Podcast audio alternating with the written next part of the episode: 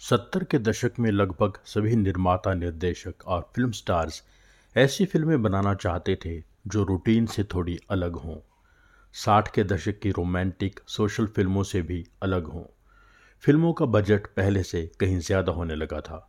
हाथी मेरे साथी की सफलता के बाद बहुत लोग अपनी फ़िल्म में जानवर लेकर फ़िल्म बनाना चाहते थे ताकि फ़िल्म में एक एडवेंचर आ सके।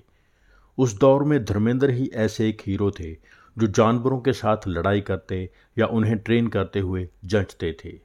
इसीलिए उन्नीस सौ छिहत्तर की फ़िल्म माँ, फिर 1978 की आज़ाद और उन्नीस सौ उनासी की फ़िल्म कर्तव्य में ऐसे सीन्स थे जिनमें धर्मेंद्र का आमना सामना किसी न किसी जंगली जानवर से हुआ। कर्तव्य में धर्मेंद्र, रेखा और विनोद मेहरा ने काम किया था। फ़िल्म के निर्माता, निर्देशक थे मोहन सहगल। इस फ़िल्म में धर्मेंद्र ने एक फॉरेस्ट ऑफिसर का किरदार निभाया था। एक सीन में धर्मेंद्र की फाइट चीते से होनी थी। चीता पालतू था। जब लाइट ऑन होती थी तो चीता घबरा के गुर्राने लग जाता था और अपनी जगह से हिलता भी नहीं था। कई रीटेक्स होने के बाद चीते ने घबराकर धर्मेंद्र पर अटैक कर दिया। धर्मेंद्र भी समझ गए कि अब बात खतरनाक हो गई है।